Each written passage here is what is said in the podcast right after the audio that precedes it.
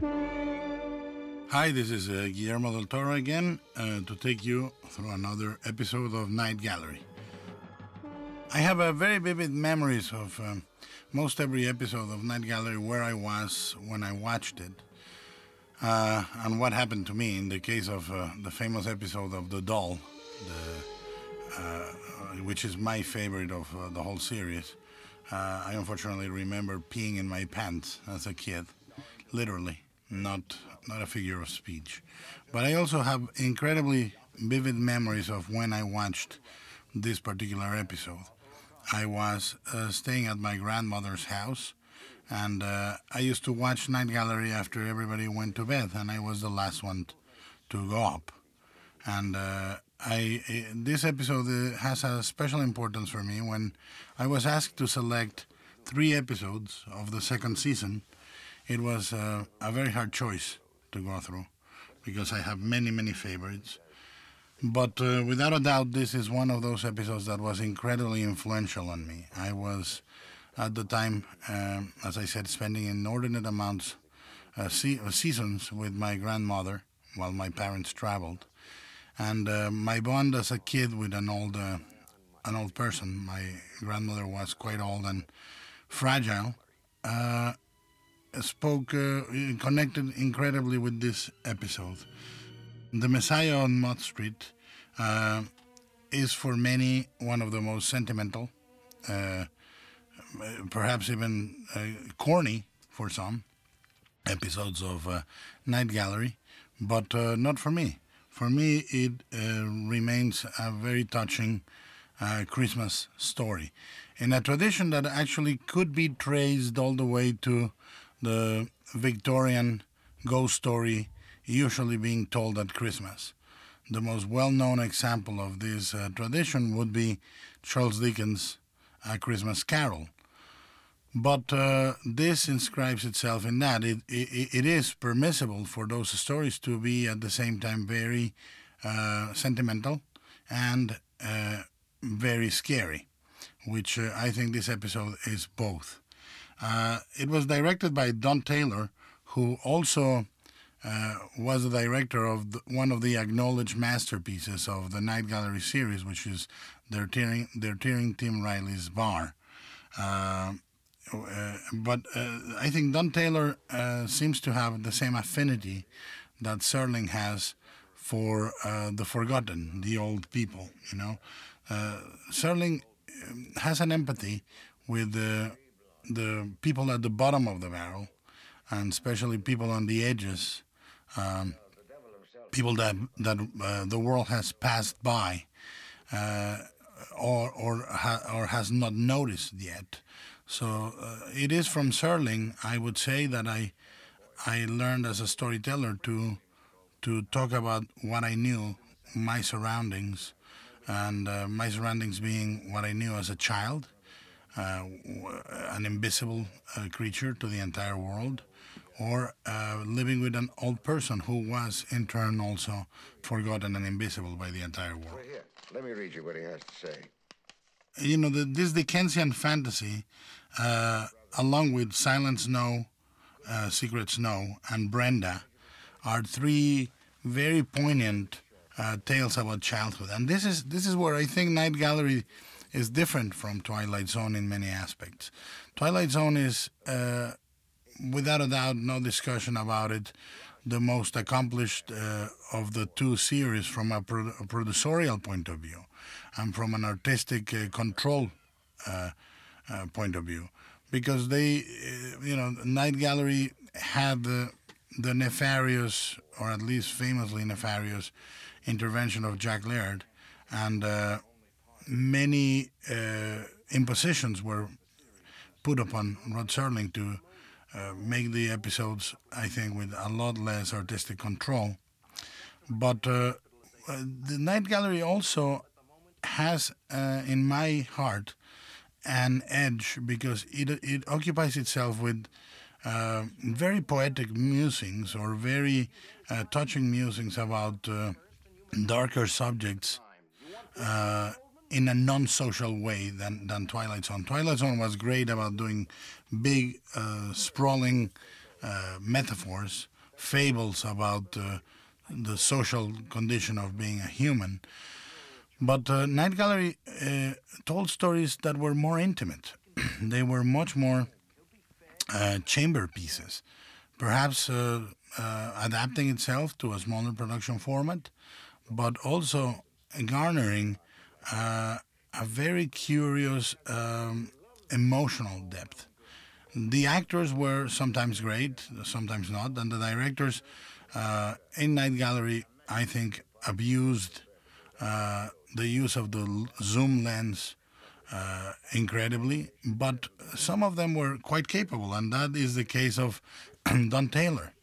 Don Taylor uh, has a very simple, very uh, academic uh, scène. He uh, works his camera very carefully. He's not uh, an outstanding or experimental director in that sense, but he is uh, very well trained, incredibly, uh, incredibly economical with the with his setups, and very good with actors.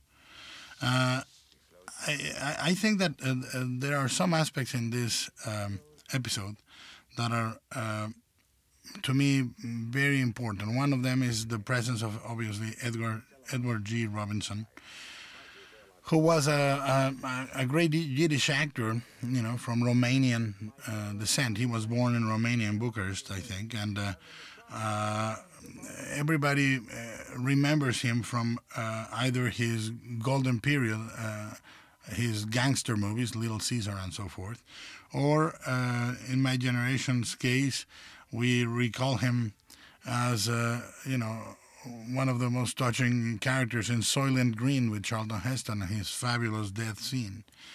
Uh, Robinson, who was cast very often in uh, very rough, tough guy parts, uh, he was he was great at playing vulnerable. Uh, he was great at playing vulnerable in the, in in some of the noir films, uh, certainly memorable with uh, uh, Lang or uh, empathic in Double Indemnity, but he was capable of giving great humanity to all his characters and, and dignity. He was a, a very particular man. He was a very erudite and a famous art collector and a highly principled actor. An actor that was in uh, deep trouble during the communist uh, witch hunt uh, and uh, who was put uh, in that unofficial blacklist as an actor. This is unfortunately a case in th- this particular moment in which you have a very good actor, Tony Roberts, who is famous for his uh, Woody Allen movies, and in my mind, uh, a dead ringer for a younger Ron Perlman. uh, you know, a very good actor with, in my opinion, quite terrible actress in a scene. It was very often in Night Gallery that you had uh, someone like Tony Roberts or Edward G. Robinson uh, sharing the screen with uh, essentially day casting, and uh, this is this is what is the case in this in this particular scene. The delivery of uh, the lines of this actress, even as a child, I found them very grating. And and uh, fortunately, mercifully, is a very brief scene. It's very likely that uh, the set was the set that they used to create Mott Street. Is very likely it was the back uh, the back street at Universal Studios, which uh, just very recently burned down. Uh, Mott Street is actually one of the oldest uh, streets in Manhattan, and it actually goes back all the way to the 18th century. Uh, and and by the mid 19th century already, Mott Street is considered by many a very unsavory, dangerous area, uh, and becomes the heart of Chinatown, uh, and very and it shares a border with uh, Little Italy. Many brutal gang fights, uh, a lot of crime, and uh, a lot of uh, sort of uh, uh, seedy, dark tenement life uh, life that uh, I think was portrayed occasionally in um, in in TV by Rod Serling and in comic books sometimes by uh, Will Eisner, uh, and uh, and that uh, has, I think, been portrayed in film not as often as as it needs to be because it's an incredibly interesting period in American history when the dissolution of the immigrants, uh, the uh, sort of a, a, a, cramming living of uh, people looking for some dignity, people uh, that come from the old world to find a life in America. Uh, it hasn't been chronicled enough in in in film uh, and and I think this is one instance in which, uh, uh, again, Serling makes a difference between Twilight Zone and Night Gallery. This is a um, a story that I don't think would have found a place in Twilight Zone, but finds a comfortable place here. Serling's um, Serling's uh, teleplays often take this uh, this view uh, that it is possible to to interact with massive archetypes like death uh, or a messiah in in a personal way. It's uh, quite um, quite a beautiful uh, elegiac way of uh, uh, creating sort of a personal cosmology, a personal mythology, and uh, and one that seems to be uh, again uh, unique. He uh, Serling Serling says often, or said often about Night Gallery, that he found them the episodes forgettable. He used to go to his office. Um, at, uh, at, at, the lot and watch or regard his old reviews for things like patterns or Requiem for a Heavyweight and uh, look at it with nostalgia uh, and uh, remarking um, to a reporter, I don't get reviews like this anymore. You know, there was a time when I when I was all full of promise, so to speak. I believe that Serling, like like me and like many children full of melancholy, was a prematurely old uh, person. I, I, say jokingly that when I was seven years old, I was 70.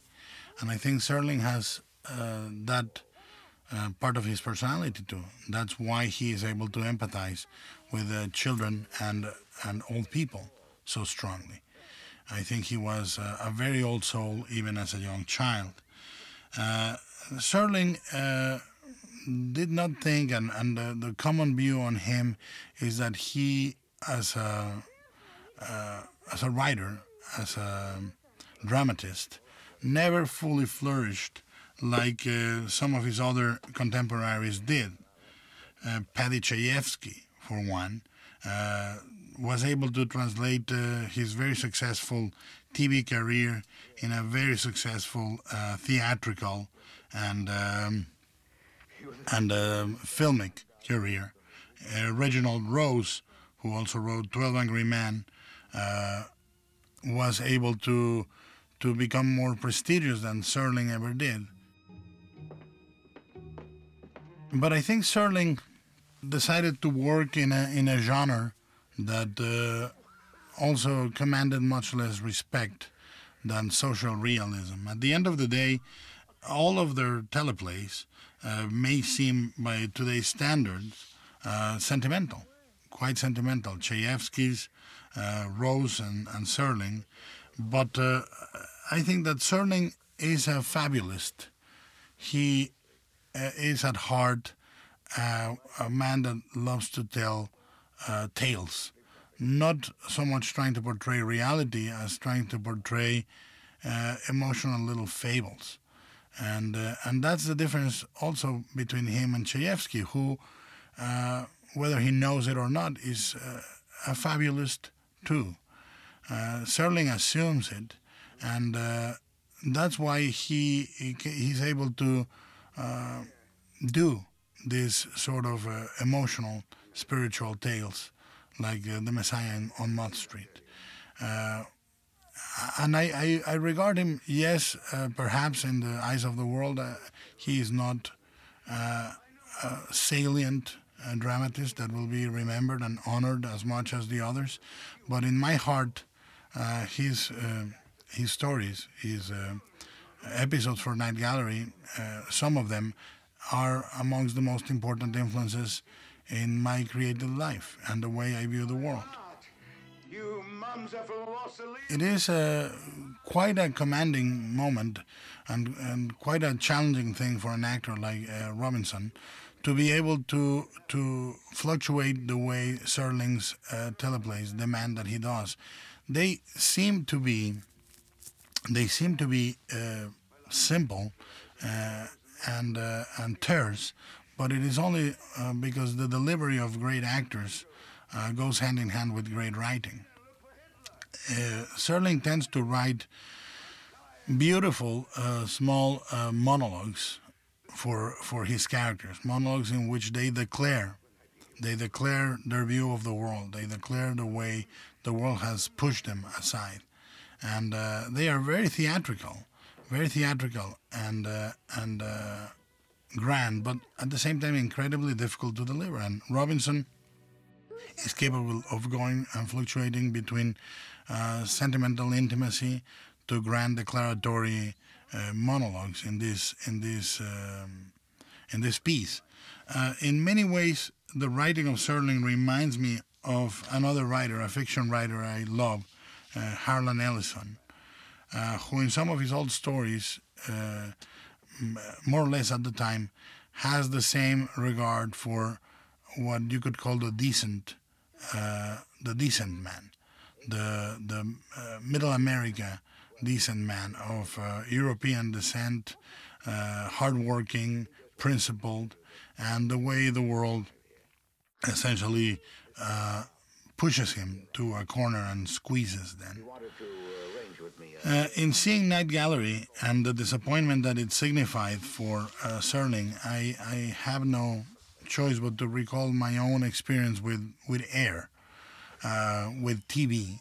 When we were doing a TV series in Mexico uh, called Hora Marcada, uh, many a time we were pushed into horrible schedules, uh, impossible shooting conditions. There was an allergy from the producers of the show and from the TV standards, technically in Mexico. They, there was an aversion to darkness.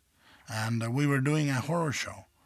And uh, perhaps this was true also of Night Gallery at the time, uh, because uh, many of the episodes are overlit. Uh, the cinematography is not one of the distinguished aspects of Night Gallery. Almost in every case, almost in every episode, the cinematography is uh, quite flat and in some cases downright terrible.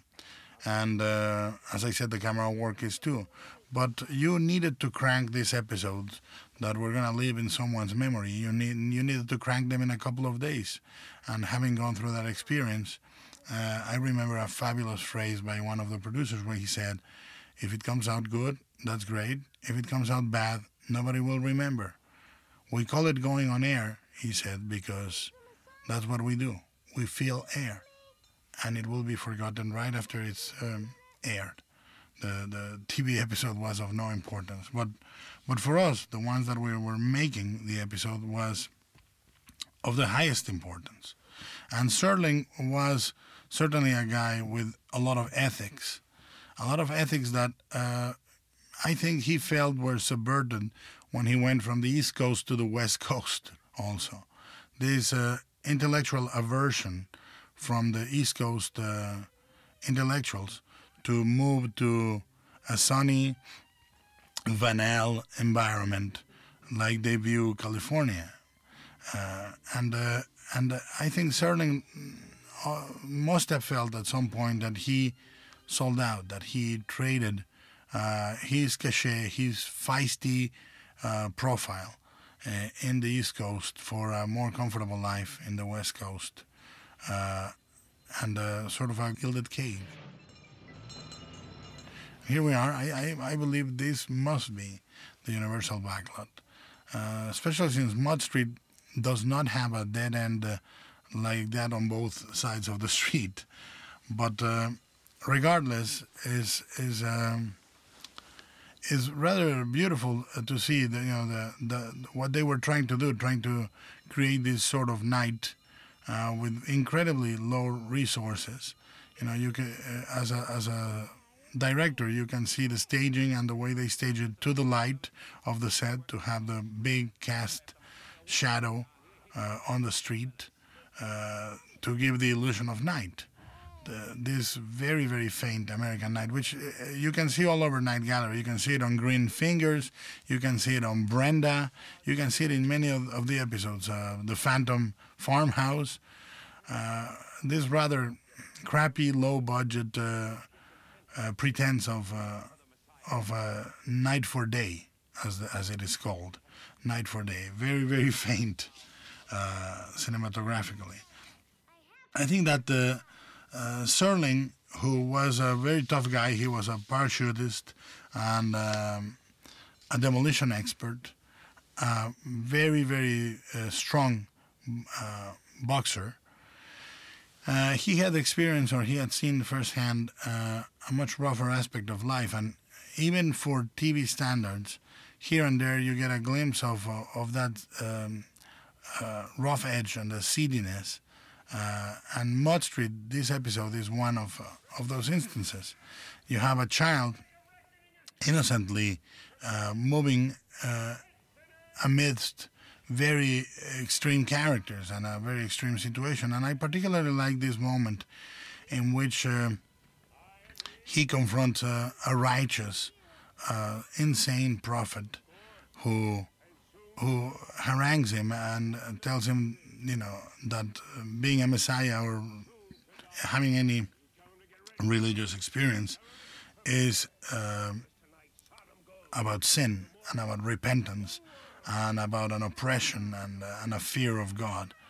And then comes the entrance of uh, that wonderful actor, Yaphet Kotto, uh, who, uh, who is one of the most remarkable things that ever happened to Night Gallery. You know, this regal uh, presence, this, this messiah like presence that Kotto has, is an absolute, absolutely unforgettable thing. Uh, to me, as a child uh, growing up in Mexico, this is one of those performances that I found incredibly moving as a kid. He has a warmth and a, and a, a, a command and a royalty that is uh, incredible and unforgettable. Obviously, you know, it, it is quite famous that Kotto was indeed uh, of um, a royal family uh, an African Jewish royal family, extending back uh, at least to his great grandfather. Uh, they were crown prince or crowns, uh, crown kings of Cameroon, and uh, he was himself a, a prince. And uh, quite famously, he he claims to to be a descendant, actually from Queen Victoria from, uh, from Queen Victoria herself. Uh, so uh, his royal family, his Jewish African uh, royal family, at some point uh, moved, and he was um, he was raised as an actor in New York City, and at some point he was an understudy for James Earl Jones, with whom he shares these uh, booming voice, these incredibly deep, commanding voice, Shakespearean uh, boys, but uh, in, in, in, in a strange way, Jones is uh, more relatable. He's more um, earthy.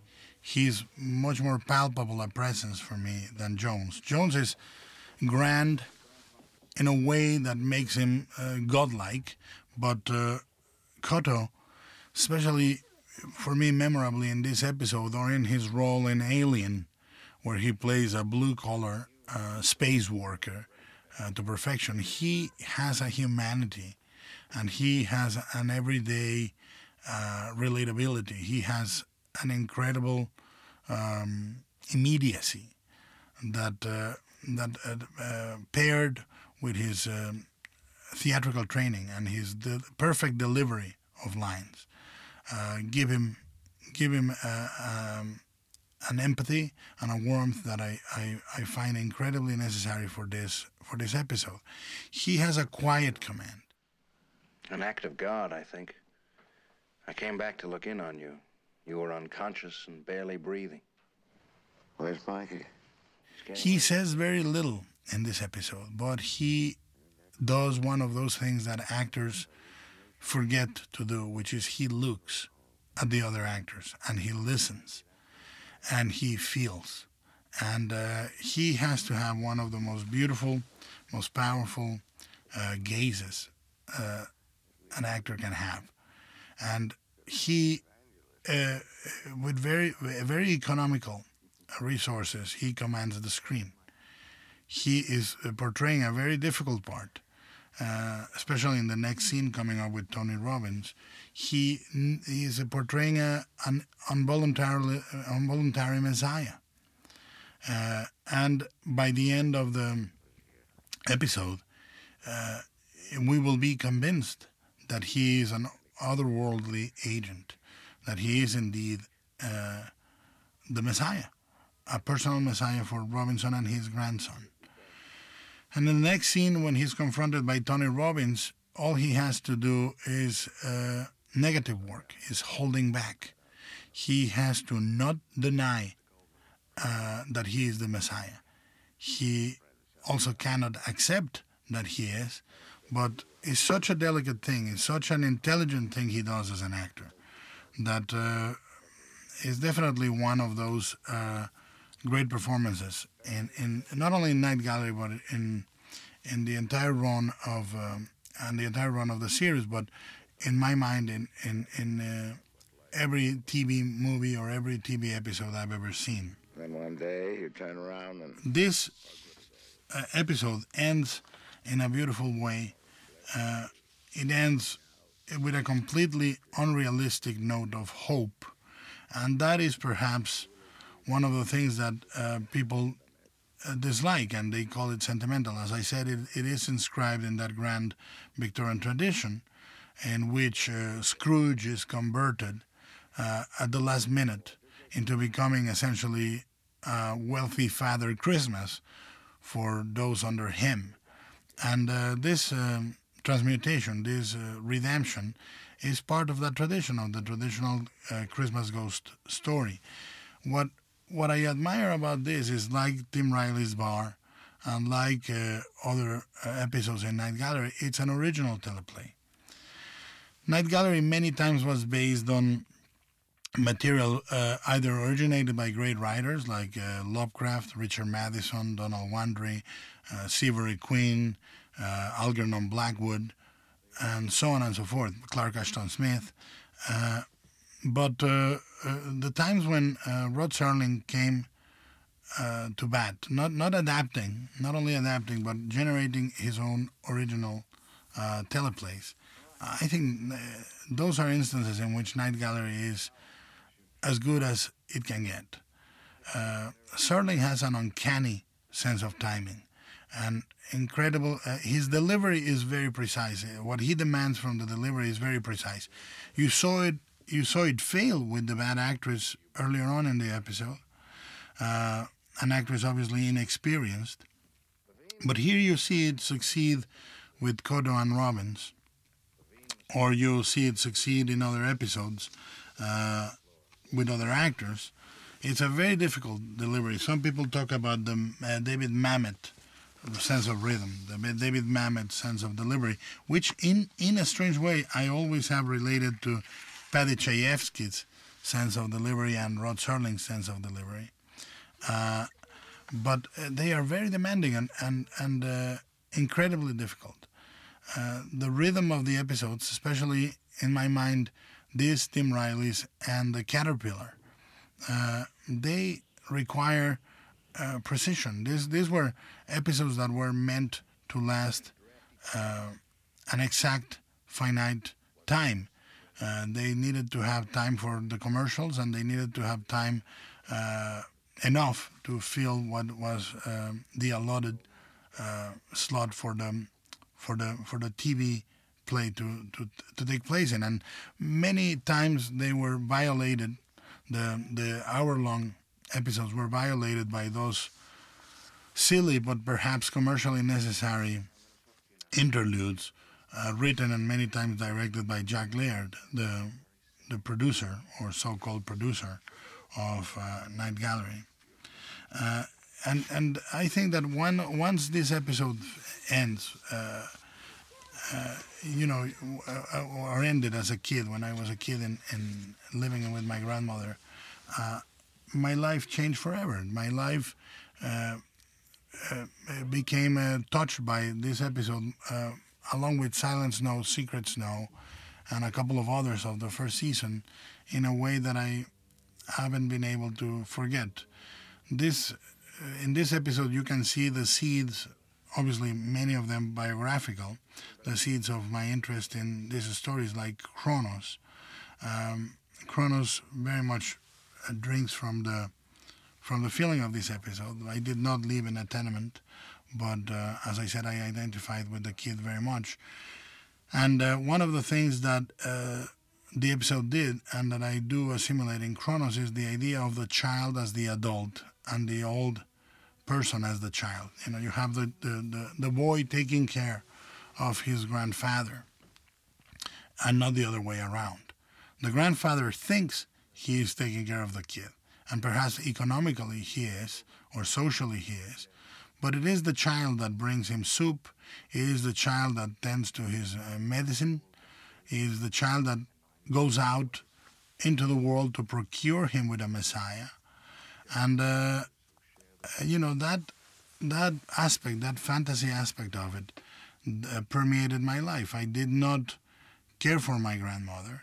I did not cook for my grandmother, but I, I could relate to it so strongly that I made the girl in Cronos be a little bit like, uh, like uh, the boy in this episode. Uh, and uh, I wanted her to tend to the old man.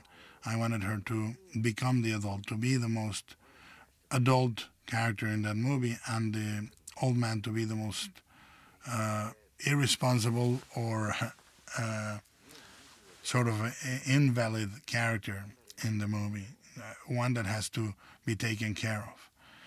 And here we come to the to the closure, the, the fairy tale closure, and I, I love the way, the simple way that Serling deals with the twist, with the magical twist in the in the fable.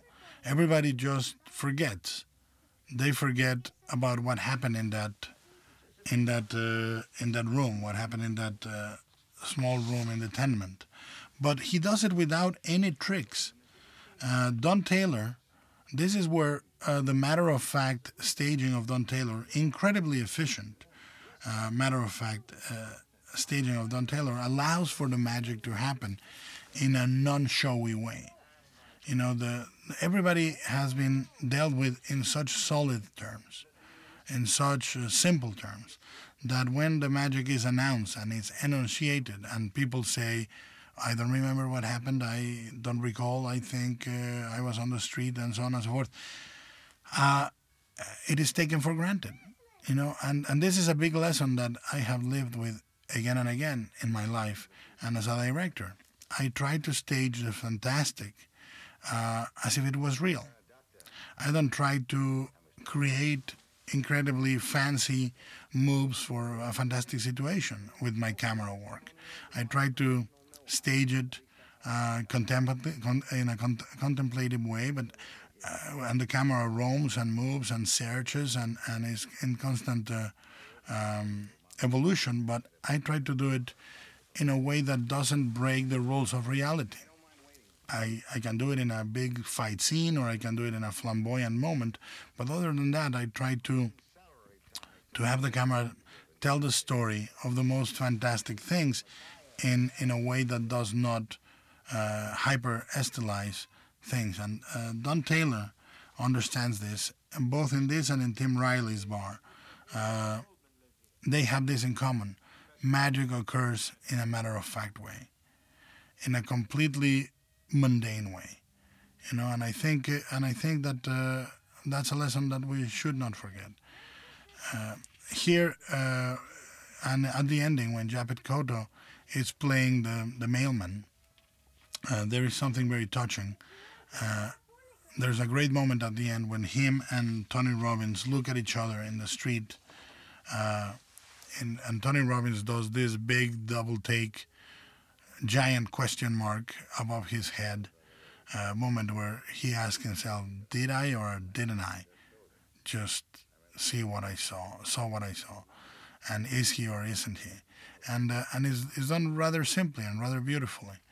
And uh, Kotto, uh, again, takes great advantage of his regal presence to to not wink, uh, not quite wink at the audience, not quite uh, do it in an overt way, but he has a very faint half smile uh, that kind of acknowledges he knows who he is and he knows what he did, and the magic is there. And and and that again makes this episode one of those rare uh, episodes of Night Gallery that could be viewed with uh, children. I viewed this episode very recently with my wife and my older daughter, and uh, they both still found it very touching. They still found it to be uh, a beautiful fable, and uh, and a fable about the innate goodness of humanity, perhaps implausible by today's standards, and uh, perhaps uh, too sentimental by by our times, uh, by the standards of our times, when uh, skepticism and cynicism are easy replacement for intelligence, and uh, they are a simulacra of intelligence. But uh, this holds forever its place in my heart as one of those uh, uh, most most uh, preferred, my favorite episodes of Night Gallery, and I hope it can become in time one of yours.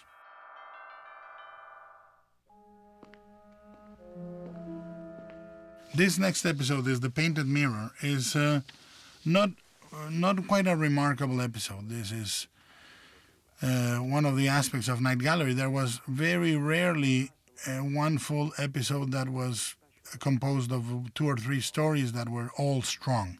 There was always sort of a B B episode in the in, in each one of the airings of Night Gallery, and this is definitely one of those. I think that the the, the directing is quite good. is is very efficient. You know, is by Gene R. Kearney, who was also uh, one of the key writers in the episodes I love in Night Gallery, and who wrote uh, the famous "Make Me Laugh" episode.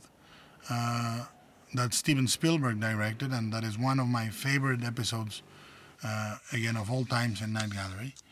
And uh, he wrote and directed the adaptation of the uh, amazing episode, Silent Snow, Secret Snow. And um, I believe he, he participated in, in over a dozen more episodes.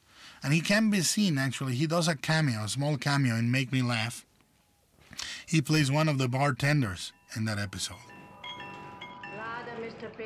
I think that, uh, with all due respect, this episode is uh, quite damaged by the very overt, very cartoony uh, portrayal of the character that Zsa Zsa Gabor uh, plays. And uh, it's not an exactly uh, too subtle uh, episode about the confrontation of the, the quote unquote old ways with the quote unquote new ways. Rod Serling and uh, and uh, Night Gallery, uh, you know, often have these clashes against the modern world and the old world. Uh, at, at their best, at their best, they are uh, touching meditations about uh, not keeping up with the times, and at their worst, they become sort of quite um, quite more sketchy and cartoony about the old world and the new world, and and they portray the new world as a crass, uh, almost ridiculous uh, world of uh, pretense and uh, garishness, as is the case in this episode with Zsa Zsa Gabor. Nevertheless, you can see a certain influence between um, the look uh, of this uh, the, the, this man, uh, the the shop owner or the ex shop owner, and uh, and the character of um, Jesus Gris in Cronos. Once again, uh, Night Gallery did leave a mark on me, but I, I think that uh, uh, other than that, is an efficiently mounted episode. is not very remarkable. This is a uh, you know the the the, the absolute uh, uh, low low low budget of uh, the Night Gallery productions uh, is so damaging sometimes. Uh, when you see uh, the prop department uh, props, the uh, same furniture recycled from one set to the other, terribly, um, terribly mundane, uh, almost uh, cardboard-like sets, uh, and and you know this is this is uh, one of those poorly mounted productions, one that demanded far more ambitious um, production for what lies on the other side of the mirror. The the short story in which it, it's based is uh, it was written by Donald Wandrei, uh, who uh, was um, a very tight uh, part of the circle, the H.P. Lovecraft circle of writers from uh, Weird Tales, you know, and, and he was a very very prolific for a very short period. He was a very prolific writer um, in the uh, in the 1930s. He had a prodigious output uh, during about uh, a decade, and then he uh, he petered down to a very uh, meager output as a writer from then on. He died in, where he was born in St. Paul, Minnesota, at the end of the 20th century, and in the 1980s. Um, and he was uh, forever identified with the Lovecraft Circle and with the um editorial imprint he created with um, August Derleth.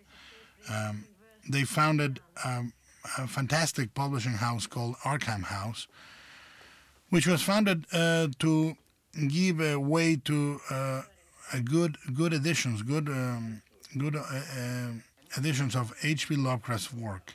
They uh, it's a very controversial role that Derleth and Arkham House played with uh, Lovecraft's, uh, Lovecraft's output, because for many it, they remain the supreme um, collectible editions of Lovecraft work, but uh, to some, to many, they were also um, heavily edited and uh, meddled with by uh, August Derleth. Uh, I uh, always considered them to be really prime examples of uh, sort of the holy grail of the collectible books when I was growing up. And uh, Wandrei's stories, um, I, I am not uh, uh, a massive fan of his writing. I, I like some of them, I like them very much. I actually think that uh, his short story has much more magic than the episode allows for with uh, with the poor production values. But then again, this cannot be faulted uh, to either the director Kearney or to or to the writer of the short story or or, or the teleplay that was adapted by Kearney. Um, I think that it is all to do with the substandard uh, production of the of the episode. It's, it's perfectly and and um, you know is is directed in a perfectly acceptable manner, very academic. Uh, but it is in a moment when you see what lies on the other side of the mirror, which is up to now, quite frankly, staged very ingeniously and intriguingly, and uh, and we are captive of the episode until we go and see the painted backdrop and the and the fake foliage from the prop department uh, taking over, and the, the, the monster, you know, uh, the the bear so to speak, uh, in this episode.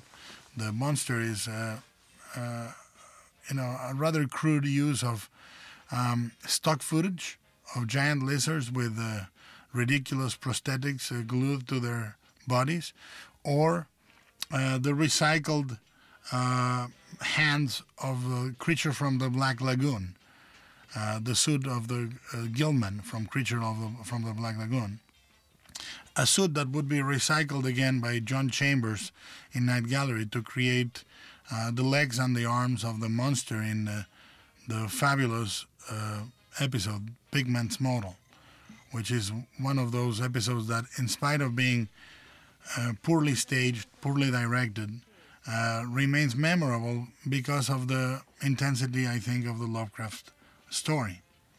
Uh, when when uh, uh, when we finally revealed um, the other side, uh, one of the curious things is that uh, it is done in in very vivid colors, and this even if it is done in such a under such poor production, uh, I think that it, it is important to that the other side of a mirror, the other side of a mirror, that reality is far more vibrant and far more colorful than, than quote unquote real life. You know, the, the, the real life uh, side uh, has very few vivid colors, most of them associated with uh, Zsa Zsa Gabor's uh, clothing or uh, her most uh, close props. But the rest is rather faded colors. And the other side of the mirror, on the other hand, has this almost Vincent van Gogh color palette. Sadly, it's also not very three dimensional. It looks, it has a painterly aspect to it.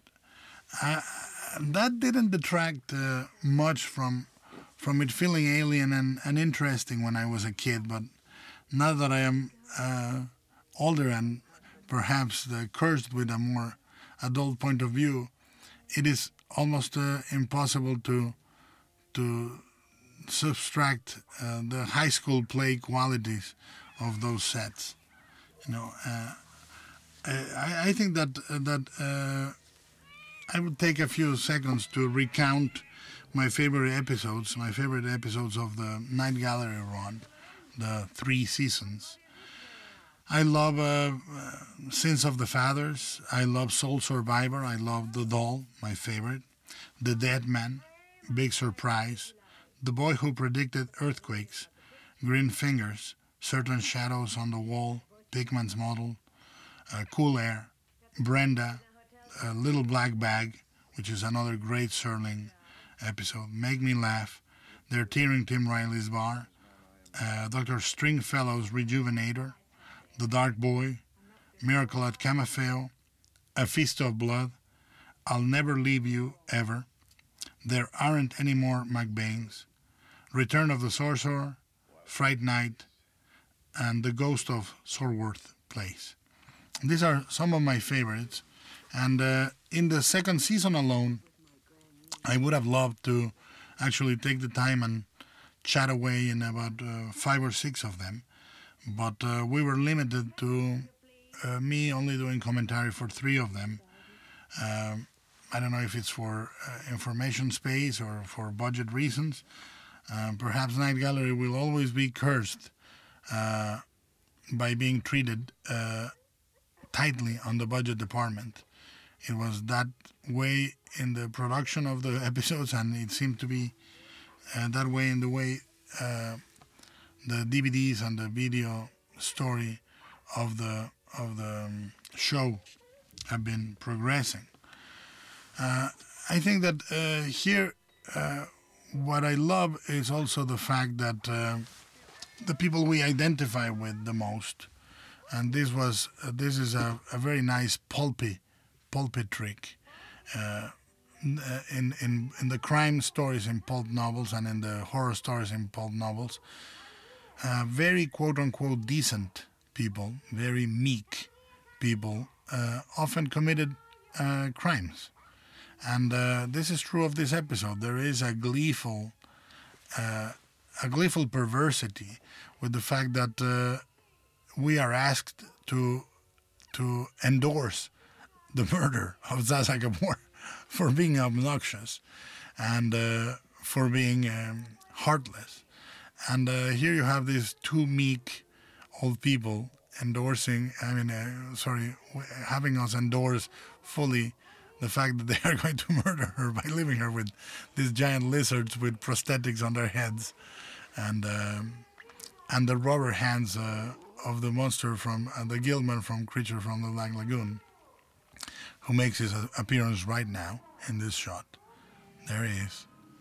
When I when I say the there, obviously I'm referring to the I'm using the term by which uh, another great series, Outer Limits, referred to uh, to their monsters. They they call their monsters the Bear, and uh, most people think or or uh, remember the Outer Limits as uh, not only great writing, but uh, great production value in the creation of their monsters. In fact, um, the, the, my attachment to the genre comes from a, a, an Outer Limits episode called The Mutant uh, with Warren Oates, which scared me so much that I became attached to monsters. And this is the ending of this episode and the ending of my commentary for it. Uh, see you on the next one. Thank you very much.